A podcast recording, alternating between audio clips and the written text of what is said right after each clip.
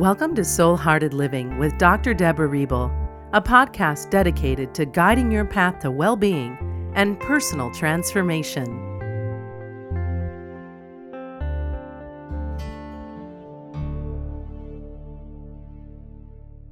Welcome to Soul Hearted Living. I'm Dr. Debra Reble, and today we're talking about solitude and how solitude is good for the soul.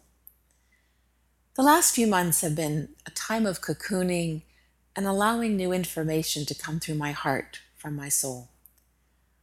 My old pattern would have been to dismiss the whisper of spirit, to go inward and just be. But I heeded the call of my soul, even when my ego based brain said, You're not doing much of anything these days, or you're not being productive. Now I know why I received this guidance to play, muse, journal, and incubate this past summer and into the fall. I'm being called to transcend my fear of visibility, to fully step into my light, and wholeheartedly, soul heartedly, lead with my heart more than ever. And we are all being called. Well, now that my intention has been declared, of course, the ego based patterns, the phantoms and mindsets creep up on me and tap me on the shoulder. Hey, who do you think you are? What do you have to offer? And why can't you just stay where you are and be, and be content? It wasn't too long ago that I would try to hide or flee when I was called to step out of the shadows and express my fullest self. Now I know that whenever I'm in the midst of major transformation, anything that's not in alignment is going to surface big time. So I've learned to trust myself and trust that my fears and insecurities are just showing up not to upset or annoy me, but rather to be purged and cleared so I can step out and not step back. With that being said, I am so grateful for my soul support, my support team who just show up when I need them. They hold the mirror up so I can see the beautiful reflection of my essence and when I need loving guidance and, and spiritual reinforcement. So now more than ever, we are being called to live our truth, to shine brightly and authentically. I don't know about you, but I've needed support and guidance over the years from my team to help me remember the truth. And it's time for each of us to shine brightly. So, in order to do that, we need to take time for ourselves. Do you take time for yourself?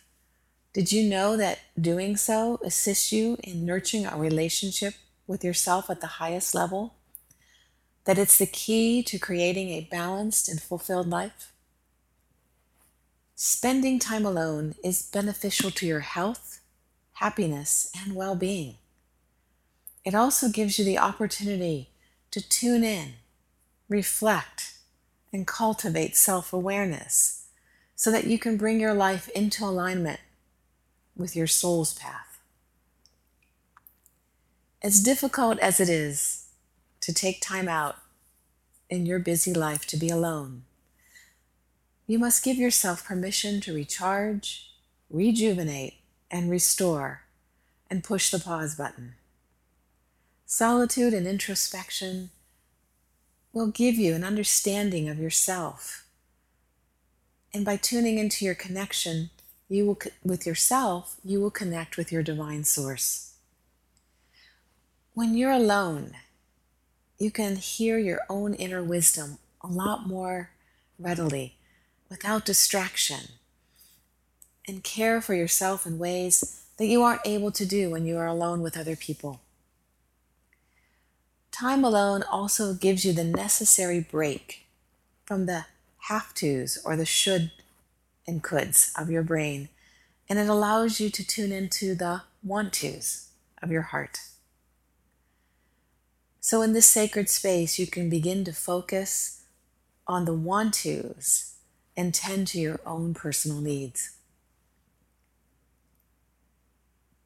So, make an effort to nurture an introspective relationship with yourself every day. If you find that taking time alone is challenging, start by with a small dose each day. Just begin with five minutes at the beginning and end of each day. That's all I'm asking. Each day, try to amp it up by a minute or more until you reach an hour. Once you practice being alone, you will find it that it comes more naturally in time. One of the things you can do to spend five minutes alone at the beginning or end of each day is to use one of my meditation practices. I have four meditations on my website, and one of them is the five minute heart opener for the busy woman.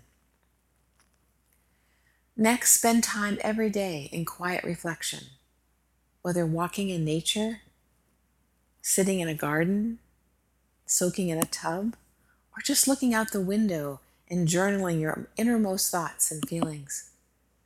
Create this sacred space to go within and to listen to your innermost voice and feelings and discover this center of balance in yourself. And finally, when you're sitting quietly, open in heart meditation. Take a deep breath, inhale, and then exhale. Exhale all the energy that no longer serves you. And just touch the center of your chest and direct your attention from your head to your heart. Bring your focus there and inhale love of yourself and others. And exhale any tension, any anxiety, or fears. Again, breathe in light and love and feel your heart expand. And then exhale any negative thoughts or emotions. Continue to do this until you feel your body and heart come into coherence, into a sense of peace and well being. And as you do this, observe your thoughts as clouds across the sky as they move across your mind and just let them move through your awareness without judgment, without any attention to them except to see them move across the screen. And then bring your focus again, your attention back to your heart center. Remember that a balanced life begins from within and it radiates outward to all aspects of your life when you're putting the time and energy to what you hold dear. So hold yourself dear. Take time to be with your beautiful, precious self because it's the core of creating and sustaining alignment with your heart, your own being, and your soul's journey. Have a beautiful and blessed day. Thanks for listening to the Soul Hearted Living podcast. You're invited to claim Dr. Reble's free four part sacred meditation series at debrareble.com.